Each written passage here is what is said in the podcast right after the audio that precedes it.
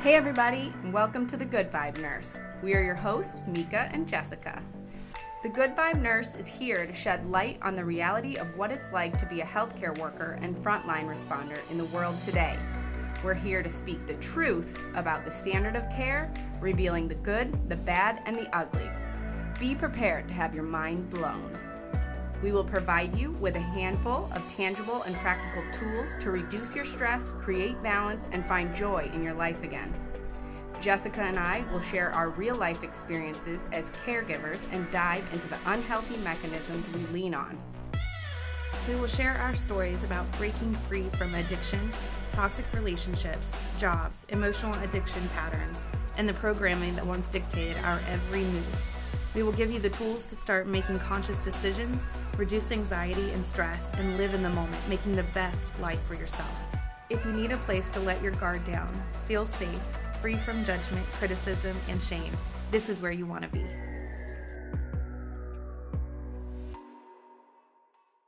Hey, everybody, and welcome to episode three, where we are going to be breaking down the ins and outs of mindfulness and meditation. Honestly, this one is one of the most powerful, yet probably the most difficult ones for me. To be in the moment, in the present, in the now, to sit with myself, my thoughts, my feelings, my emotions, and just be present. As we talked about last week with our ACE scores being wired in survival mode, it can be pretty damn difficult to just be in the now and experience that time not to time travel and be triggered by the past or be defensive or angry or frustrated, not to time travel to the future of the unknowns, the anxieties, the what ifs, not to allow that survival brain to hijack that present moment. As I was trying to get my thoughts together on this one, I wanted to find a way to paint the picture for our listeners. What happens in the body, how we get stuck in that loop, that subconscious programming how we have shifted into autopilot and away from our own free will.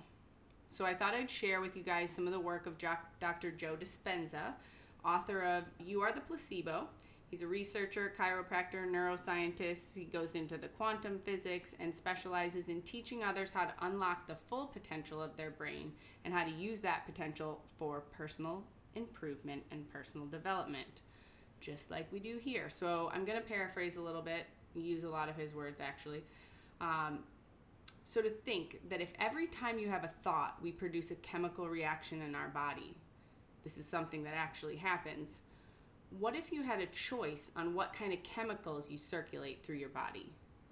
What would you choose? If you had an unlimited thought, you feel unlimited, producing oxytocin, dopamine, serotonin. You feel good, yes. But there's also those self depreciating thoughts. You feel unworthy, producing pain, discomfort, dis ease. Your brain instantaneously fires circuits that signal other parts of the brain to release peptides or chemical messengers that signals hormone center. When we get that arousal from the thought, we think, those thoughts sometimes weaken the physical body.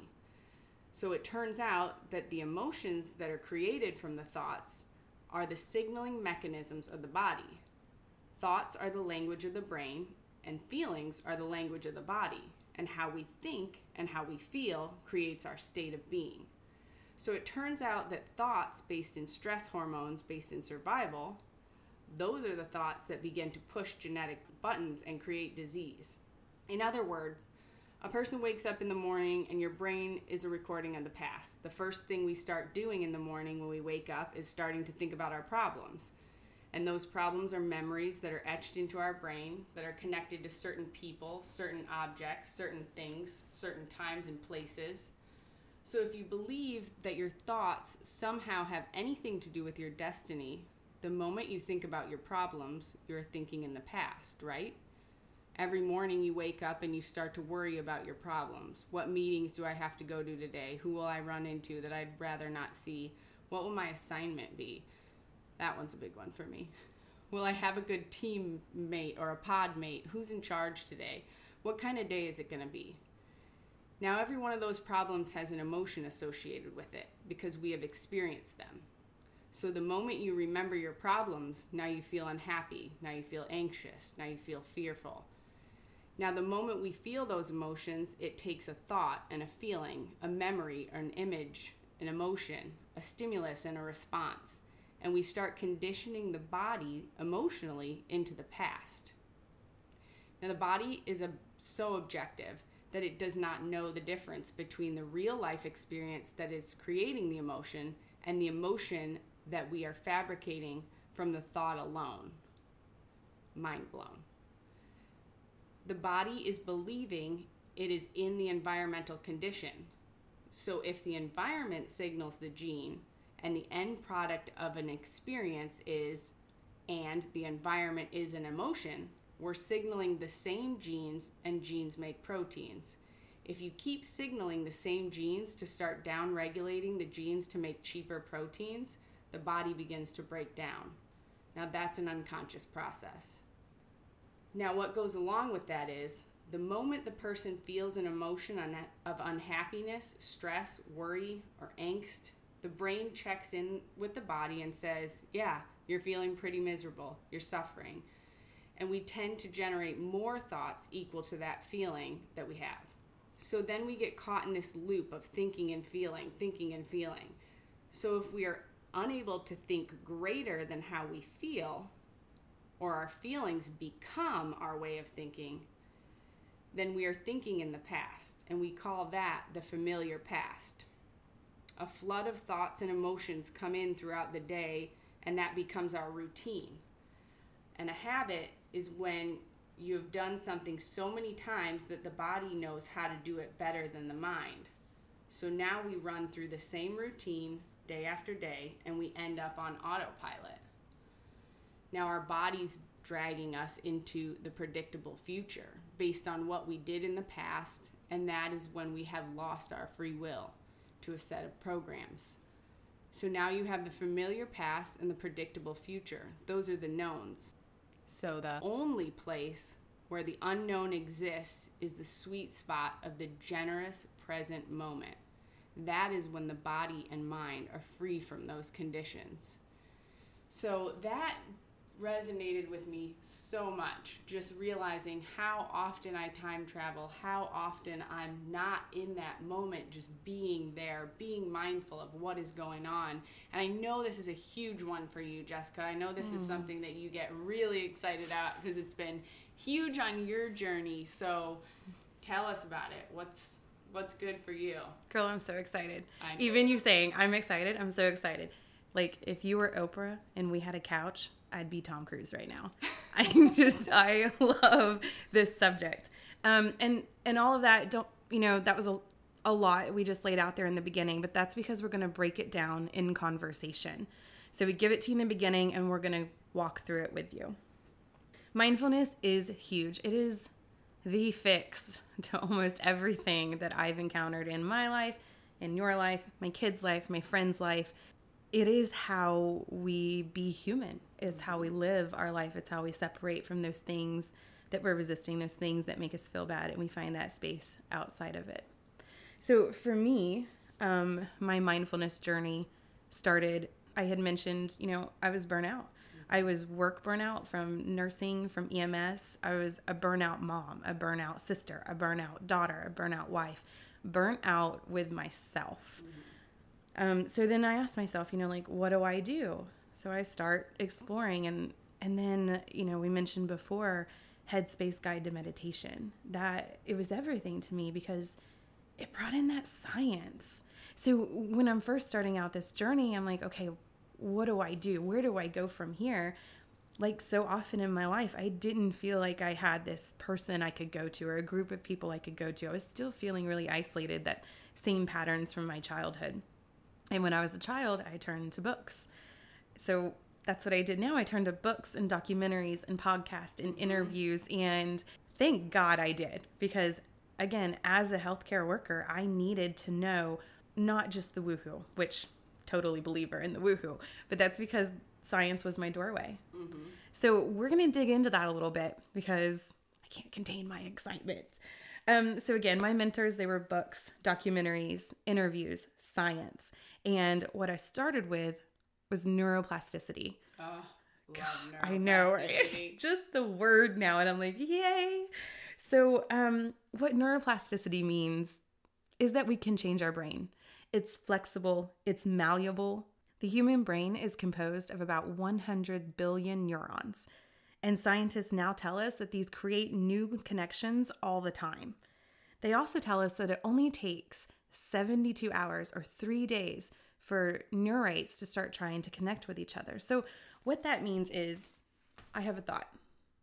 I want to be mindful in this moment. I'm going to have a mindful moment. Let's take mindful hand washing. I'm going to be present in hand washing. Instantly, my body is meeting that ask with physical changes.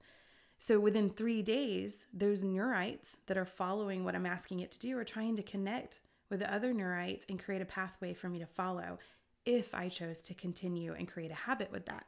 I know for me, and I know that a lot of the listeners and a lot of people that I talk to about mindfulness have a hard time. They say, I can't do it. Mm-hmm. I can't concentrate that long. I, I just can't meditate. And we, I've said this before and we've talked about it before. Your mind is just like a muscle. And that's what you're saying. You got to create that habit. You got to lay down that neural pathway. But I think that people think that they're doing something wrong because when they're trying to meditate or be mindful, it's so uncomfortable. Mm-hmm. Um, but that's not that's not the truth. They're actually doing something right because we're so used yeah. to being on autopilot that being in that moment, sitting still, not getting up, not moving, just listening and being mindful of that present moment is uncomfortable. Mm-hmm. You're doing it right. That's what I want yeah. everybody to know. Like, don't give up in that moment. You're supposed to be it. uncomfortable in mm-hmm. the beginning. That's the whole point, is that it introduces us to what is uncomfortable. We become friends with it, where before it would scare us, we'd resist it. It create tension in our life. And when you first sit down and it's uncomfortable, it does kind of suck. But you only need to make it through 17 seconds to three minutes, mm-hmm. even if your mind wanders a billion times in those three minutes. As long as you're able to bring it back and you keep trying. You're building those neural pathways and it's going to get easier. It has to get easier. It's science, it has to get easier. So just know that meditation causes volume changes in your brain. So when you sit down to do it, you're instantly making changes. The same as any other muscle, the parts responsible for happiness and well being in our brain get more blood flow and they get thicker and stronger so that we can spend more time in those places. For example, increased cortical thickness in the hippocampus, which governs learning and memory in areas that regulate emotions, and decreased cell volume in the amygdala, which is responsible for fear, anxiety, and stress. Yeah, girl, that was pretty much enough for me. I'm like, sign me the fuck up. Oh, yeah. Things are getting smaller, things are getting bigger, new electric electricity is being made. Let's do this. So I was ready. I was ready to start. And I could start with confidence that even though I was really uncomfortable and I felt like shit in the beginning, I knew that there were real changes being made in my body. And if I had the right equipment, I could even watch it. Scientists can watch that now. I, I'm going to interrupt. Is yeah. this a good time to put in the part about the. the, the, the perineum? The butthole puckering? So, less butthole puckering, more perineum yeah. relaxation. Yeah, here and that and so we bring that up because it's a quick trigger. If you're sitting at work or wherever you're at and you bring your awareness to the perineum, if it's tight, you're stressed. See what happens when you relax it. and when we started talking about this topic of conversation, I said, Is it like when you go into a code and your butthole puckers a little bit and you get real tight, you can't breathe, and you get all excited? And so bringing it back to the present moment and just recognizing where you're at. Yeah. Yeah, real. And again, it's just like any other trigger. It's a trigger. Think about it. Just think about it. So so then after I got it in my head and, and realized that even though it was uncomfortable at first and I wasn't um practiced too much in it that I could continue, and then I, so I looked into more science and I found something else that completely blew my mind called the heart brain coherence yes. by the Institute of HeartMath. Mm-hmm.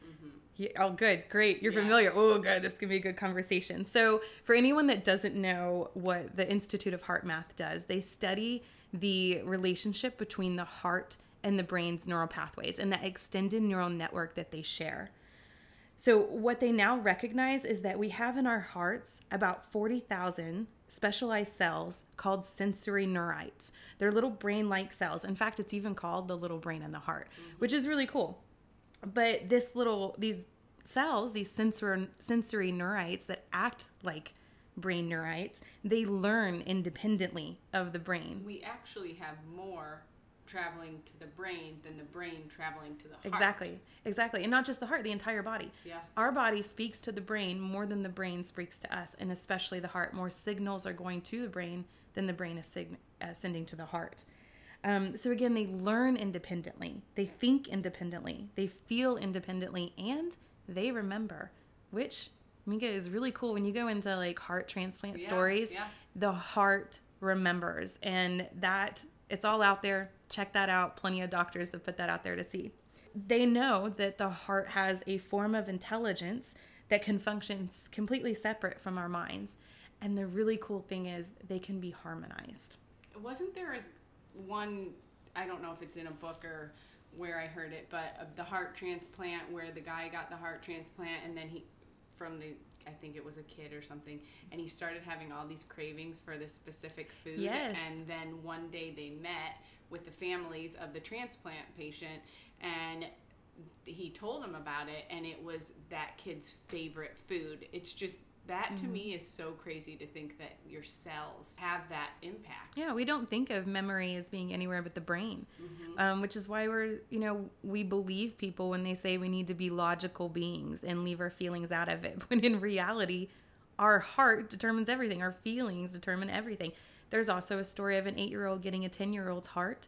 She started having dreams about being murdered mm-hmm. and about who did it and or well, what he looked like and what he said. And then she did a composite sketch with the police and they found that guy and he said, That's what I said. There's no possible way this girl could have known that except for the memories that are passed through the heart. That just gives me the chills. Yeah. It yeah. does. Yeah. And, and you know, it just really shows that we can be curious, that we didn't know things about our body before, that we can grow, be curious, learn new things.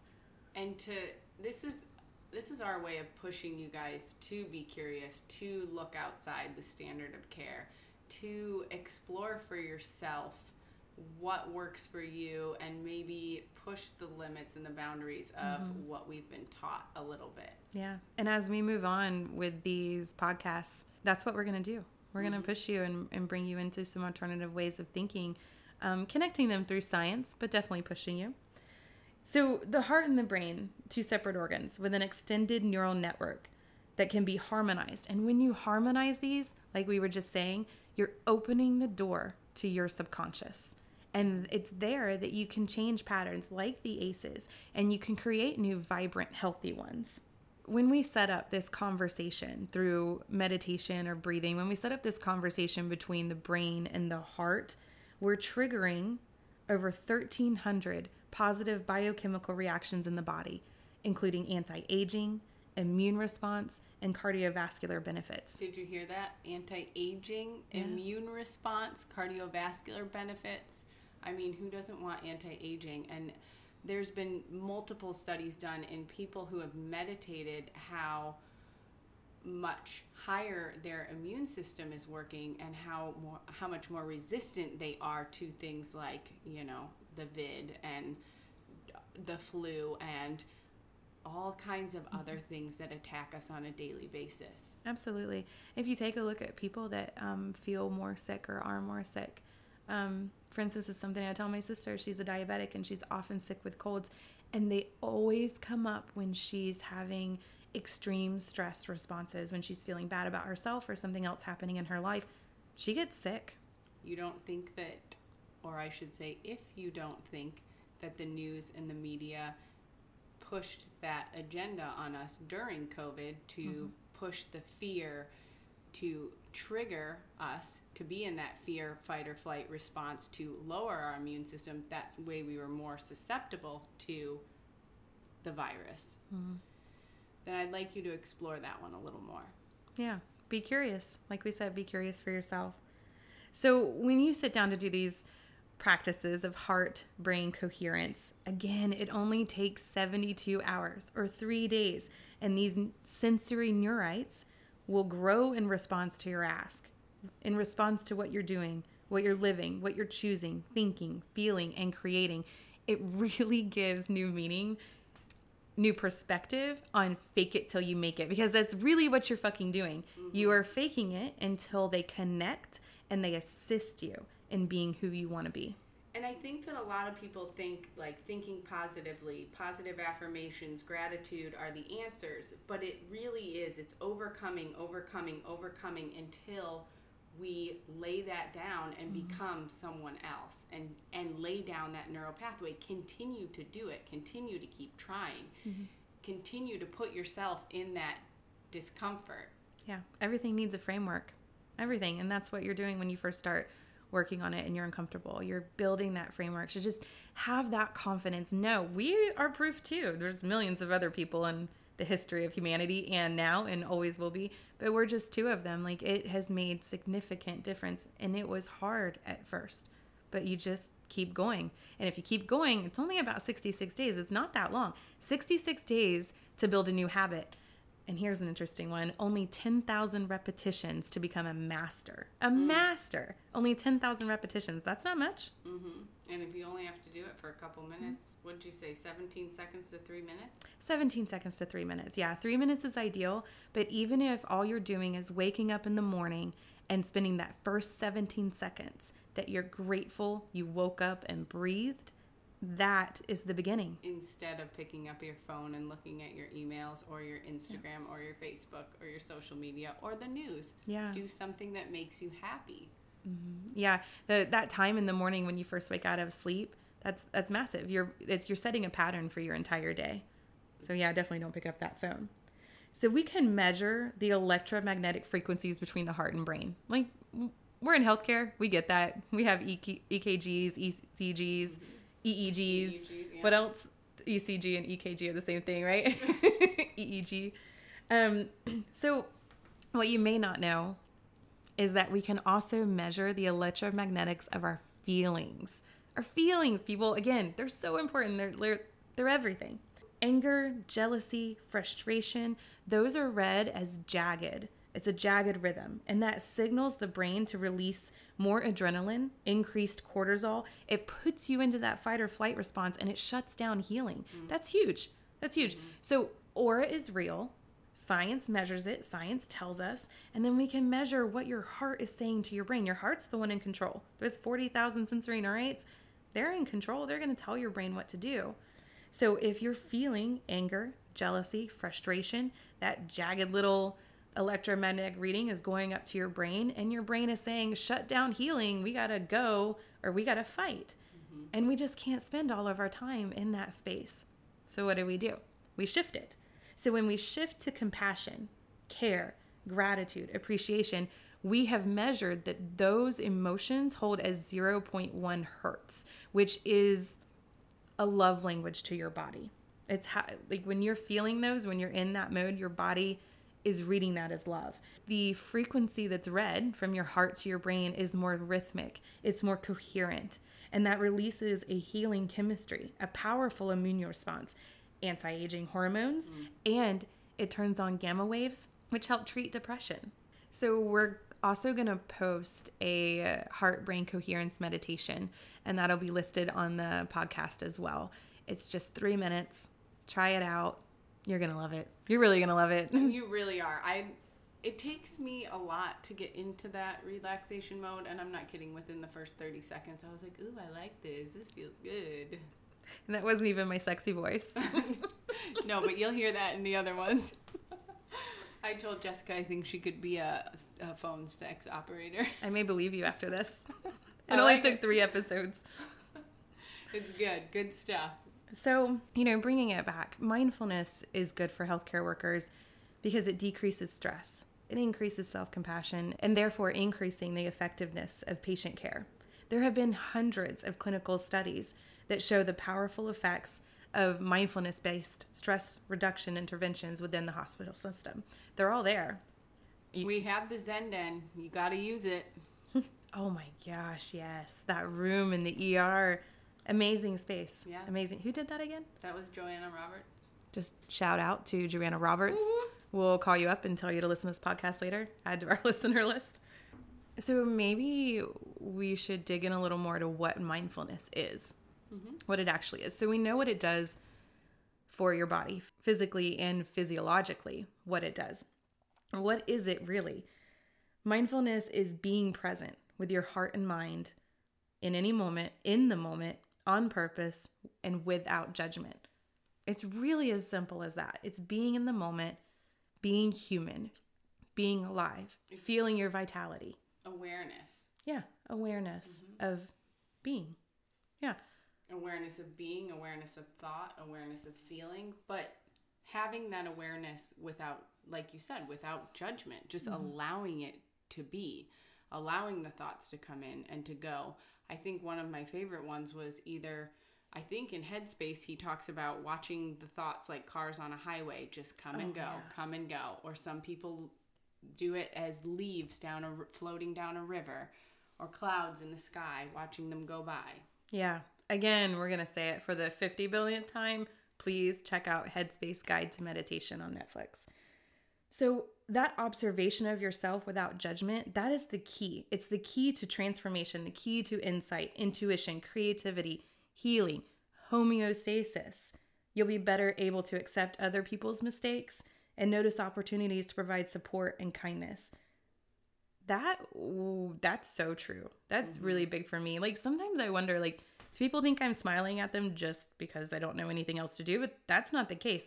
I'm smiling at you I'm giving loving language towards you and talking to you because I know that that that I have that space now that I can do that. Mm-hmm. And I also know that it releases oxytocin in your body, which mm-hmm. is, you know, the science. It's going to, you know, cheer up your day just a little bit. At least that's my hope. I love that. There's a couple there I, I know you all will know who I'm talking about when I say the transporter in the hospital that always smiles and says hello. And it always, even if I'm having a shitty moment at that time, I'm storming out of SECU because, you know, somebody's cussing me out or whatever, and I need medications for my patients.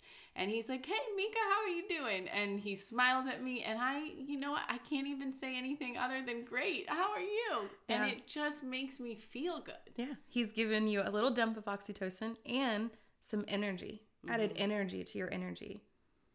It's a really beautiful thing, yeah. And it's not easy to smile at people all the time. No, there's a lot of people out yeah. there with resting bitch face. Oh yeah, it's, they're probably in their thoughts. Yeah. That's where I was. Mm-hmm. So I mean, and even now I find myself like if I'm not smiling, I don't really want you to point it out, but I know mm-hmm. that I'm not in my best place because I smile when I am. I just can't help it. So, with mindfulness, you'll also be able to see your patients in their entire human context mm-hmm. rather than just a disease, a disorder, a pain, a heart attack, and you know. Yeah. So, there is a subject I wanted to bring up just to touch base with healthcare workers and EMS because I know this came up a lot for me. But what about in a shift where you have a patient in room three? And a patient in room four. They're both here for abdominal pain. They both say it's a seven to 10, but one is freaking out and the other one is calm. I would feel a certain way. I would feel frustrated, annoyed because it was making me feel like I wasn't doing my job. And I really was really judgmental like, okay, you really don't need to be acting this way. This person's fine. And I wasn't taking into consideration that it's their life experience. Mm-hmm. Have you felt that way? 100%. Yeah. And and I like how you said that I mean at that time you kind of made it about you, right? You mm-hmm. were like am I not doing my job? It made you feel a certain way, but in that moment we weren't thinking about the patient mm-hmm. and being mindful of their experience. Absolutely. I totally projected a lot. Mm-hmm. Um, and then the, I read a study here I am with the science again. So, Dr. Sara Lazar with Harvard University, she did a study and found that there's actually two parts to pain. So, there's the part of your brain that has the physical sensation, perhaps the sharpness, the tingling, the burning. And then there's another part of the brain that's saying, I don't like this. Why me? Make it stop response. And these are two completely different locations in the brain. Two different parts working at the same time. this is why people experience pain and present a very different look of suffering. Mm-hmm. And it just brings some awareness to, you know, the next time we're walking up to a friend, a family member, a patient, because for me, family being ill is triggering for me. Mm-hmm. Um, Your child. Yeah. You know? Yeah. So now I know when I see someone freaking out from their physical pain, it's because there's a part inside of them that is a separate part from that in their brain that is saying, Why me? Make it stop. And we also know that with awareness, it changes that. When we do a brain scan on two people experiencing pain, one who practices mindfulness and one who doesn't, we literally see two completely different responses. In the non meditating patient, the judging, controlling parts of the brain, they become active mm-hmm. and the mm-hmm. sensory parts shut down. In a meditator, sensory becomes active and judging and controlling parts turn off. Wow, that's pretty amazing. Yeah. To think. To think about the difference that each one of us, you know, it, it is subjective and it's hard for us on the other side to remember that when we're stressed out, when we're mm-hmm. in fight or flight, when we have four patients, five patients, six patients needing something all at once, to be mindful in those moments. Absolutely. But it's good to know, it's so good to know that there's, I guess for me, it took up a lot of my day when I was in the ER. Like all that tension. And it, it just helps to know that with awareness, things change, which is what this is all about. With awareness, things change.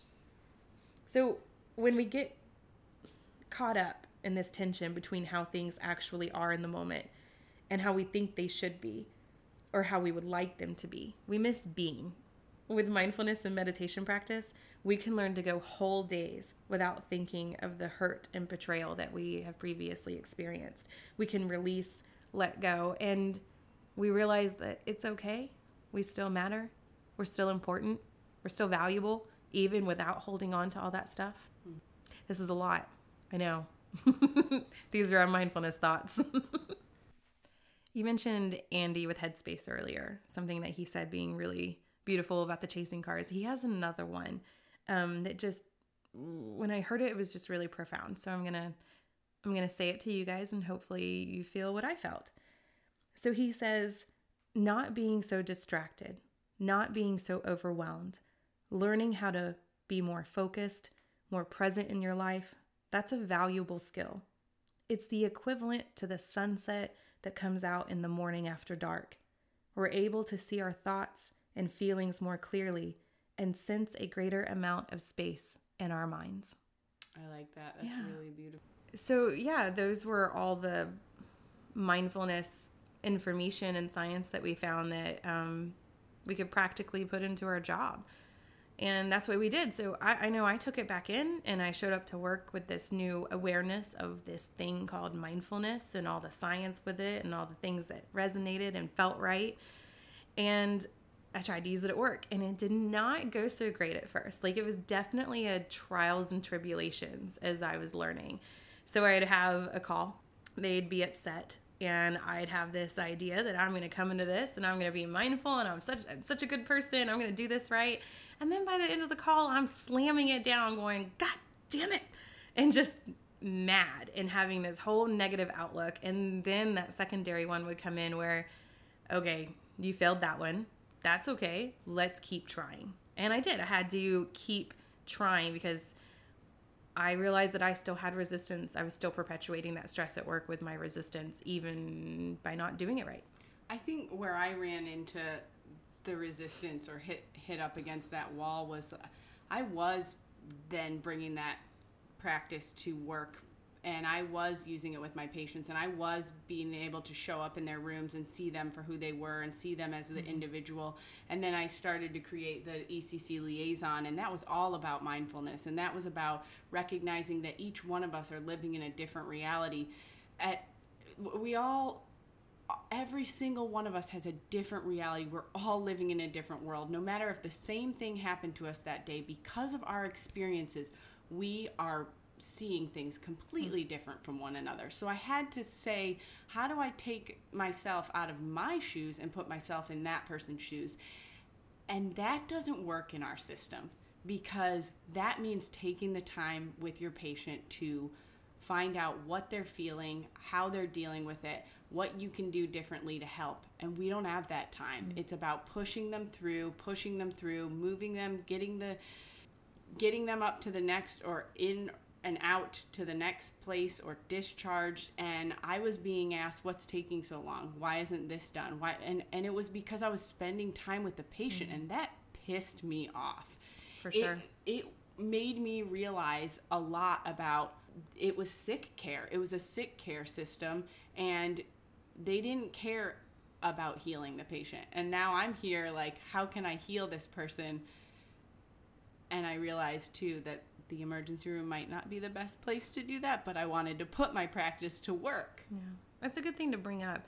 While hospital systems are created to provide care, we are the fingers and they don't necessarily have feeling in those fingers so much anymore is what mm. it feels like. It feels like they're numb to the fact that we're the face of healthcare and that that includes being overwhelmed with emotions and that we're supposed to take the time and connect so that we're not overwhelmed, so that we are present, we are healthy. Mm-hmm. That's definitely hard to do in today's world. That's part of the reason why I like to be back in SECU. I mean, there are times when I have eight patients, and that's not something that I can do, but being able to be in that moment with that person and talk to them about what they're going through and, you know, the events leading up to that and how it's created these thought processes and how in those moments being more mindful of where that person has come from and what they're going through, I can be there to help them, guide them, lead them through that process.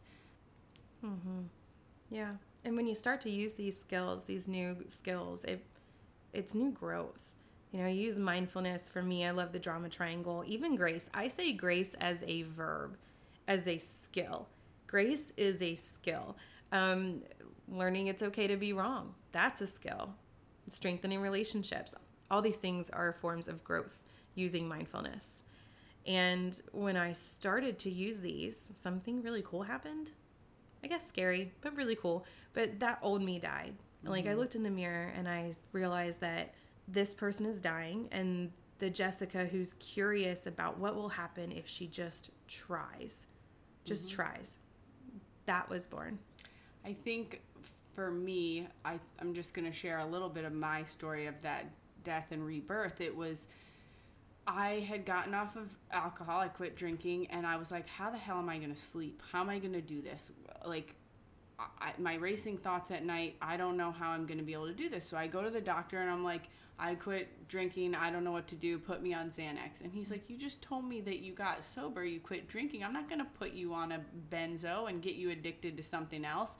And I actually very much appreciate that about about him in that moment. And he then put me on a different drug. He put me on trazodone and said, Here you go. This is going to help you sleep. Let me tell you what, that made me feel even more like I was high on drugs and the next day still drunk. I remember driving my kids to school and thinking this isn't even safe. So I started to think how am I going to how am I going to heal myself? What am I going to do? And that's when I really got into mindfulness and meditation and I started using just YouTube doing guided meditations and then the headspace um, listening to those, doing a couple minutes here and there and being able to slow myself down to the point where I was using it every night to put myself to sleep to where I weaned myself off of trazodone within I don't know a month or two I think it was 60 days and then weaned myself eventually off of my Prozac and then got to a place where I was able to actually sit with myself. I wasn't trying to use distraction, friends, the phone and anything else, cleaning the house, work, drama, TV, to distract myself from being with myself in those moments. And I got to a point of just relaxation where I was able to just use those binaural beats is another good one where it helps synchronize the brain waves and both sides of the brain to calm you down and get you into that relaxed state. I there's one I used for I don't know, probably a year and a half straight called Going Delta, and it's a delta brainwave that synchronizes the brain to put you into that relaxed state. And I was out in five minutes. I'd wake up with my AirPods on the pillow and have to pick them up, put them back, and then I was able to go right back to sleep. That was huge for me. And to be able to see that transition from being completely numb, distracting, on my phone, not being able to sit with myself or my thoughts, not even wanting to think my thoughts, to being able to sit there and just be was huge. Mm. It was so like huge. this big aha moment.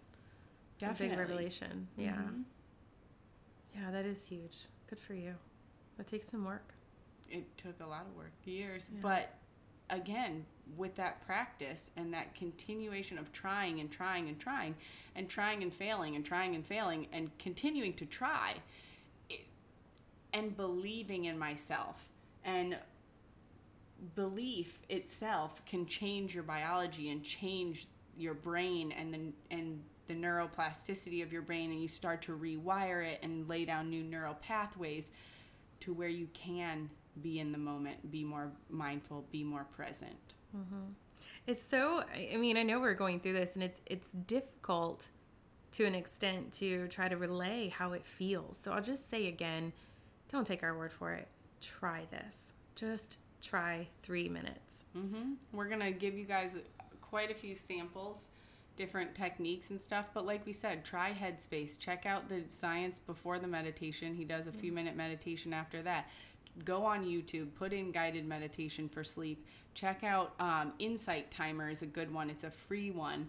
You can go and search any different type of meditation. People upload them. You can donate if you want to, but you don't have to, and it mm-hmm. tracks your progress. Yeah, yeah. It's just just trying.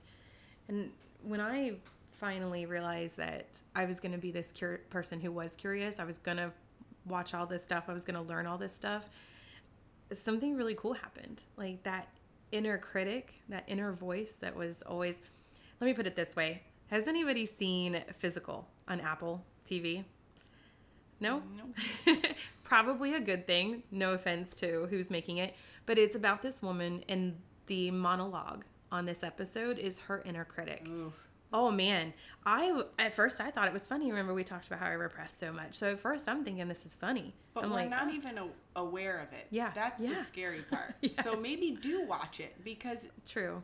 Yeah, yeah, very true. Because it gave it because this is what happened to me. So I'm listening to it and I'm kind of laughing. I'm like, oh, my inner critic calls me fat too. My inner critic calls me a dumb bitch too. This is kind of funny. Then I go to work and I try to talk to some colleagues about this show they didn't watch it, so I tried to tell them, and then they're looking at me like there's something wrong. Not with me, but with what I'm saying, how mm-hmm. I'm feeling about it. And it really clicked. Holy shit. My inner critic is loud. She's a lying bitch. And she's kind of mean to me because I don't love her either. But look at that. You had awareness, and with awareness, change is possible. I'm telling you, most people don't even have the awareness of the thoughts that they're telling themselves. Yeah. Yeah. I I didn't know. I didn't know that I was saying, you can't do that. You're not smart enough. You're not good enough. You can't read. Mm-hmm. All these things that were beliefs that were put into me as a child that I didn't even realize were running my program. Yeah. And we are not those thoughts. Those thoughts aren't us. We exist outside of them. And that's the major thing here. So it could be going 24 7. In the instance of me, it was 24 7 as long as I can remember. Mm-hmm. So to realize that that wasn't me that I existed outside of that and all I had to do was go search for it, that was just it was life changing. Boom. Yes. Mind blown. yes. So then I took all of this back back into work where again I have tens and tens of calls or I go into the ER and I try to create relationships with people that don't know me that well and don't like my job and I don't blame them. But something really cool happened. I started leaving little triggers for myself. Like I wrote out a post it where it had the drama triangle on it. And we'll be including a little clip of that soon too when we talk about difficult conversations in a future podcast. But it saved my life. It was it was a trigger on how to be the objective person and not the persecutor, the rescuer, or the victim. So every time I answered a phone call, I would look at that post-it and I would focus on the observer in the middle of that triangle and I was determined I was not going to be the persecutor. I wasn't going to be mean to them. I wasn't going to be the rescuer. I wasn't going to say I can save you from what SMH wants. Mm-hmm. And I wasn't going to be the victim. If they were upset with me, I wasn't going to take it personally. Mm-hmm. And that made massive, massive changes. And then I took that over into the ER when I'm trying to get to know people and build a relationship so that it's easier for all of us and it works and How life is better. But how powerful is that? Some people aren't comfortable with that because they want you to side with that victimhood. They want you to be the rescuer. So Mm-hmm. they don't understand where you're coming from that obs- the observer standpoint. So not everybody's going to be able to relate to that. My And- kids got a problem with that too. they do not like that I'm more the observer now than their rescuer. yeah. Yeah, but it did. It changed everything because I, when you do that, when you step out of those drama moments, you realize that a whole lot more exists. And you also realize that you exist outside of it. So it's okay to be wrong. You you still exist, you still matter. It's okay that you're right and you still looked at as wrong. It's okay because you still exist and you still matter. Um so really it was overcoming the fear of having for me it was overcoming the fear of having an authentic voice and i guess that's why i'm here today so this is me showing up roaring i am here and i care What I realized too when I showed up more authentically and more vulnerably that people were able to connect with me much easier. They felt more comfortable with me. They let their guard down and I was able to care for them, not just my patients but my colleagues as well. Mm. And I, I mean, I've been told that. Like, I thank you for being there and being in that non judgmental space because I was allowing myself to show up authentically and vulnerably, which allowed that space for other people. and they can feel it we can mm-hmm. feel it right you guys can feel it you know when we're being genuine and when we're not i know when mika's not being genuine which never happens but i'm just saying i would know if you did I love you, girl. So I guess we just kind of want to leave you with this. Regular practice can help you accept different emotions, liberating you to be with them rather than fighting against them. And like we said, that's that's true freedom. So I invite you to think on this. We are not humans doing. We are human beings. I love that. Let that one sink in. We are not humans doing, we are human being. So we're gonna post about four meditation practices, like well, a couple meditations and some mindful practices. So try them out. You got three minutes, two minutes, four minutes. Try them out before you go to work in the Zen room, The Zen Den. the Zen Den. Thank you, JoJo. yes. And that's all for today. Join us next week as we talk about anxiety, stress, and what we can do for mental hygiene. Thanks, everybody, for listening to The Good Vibe Nurse.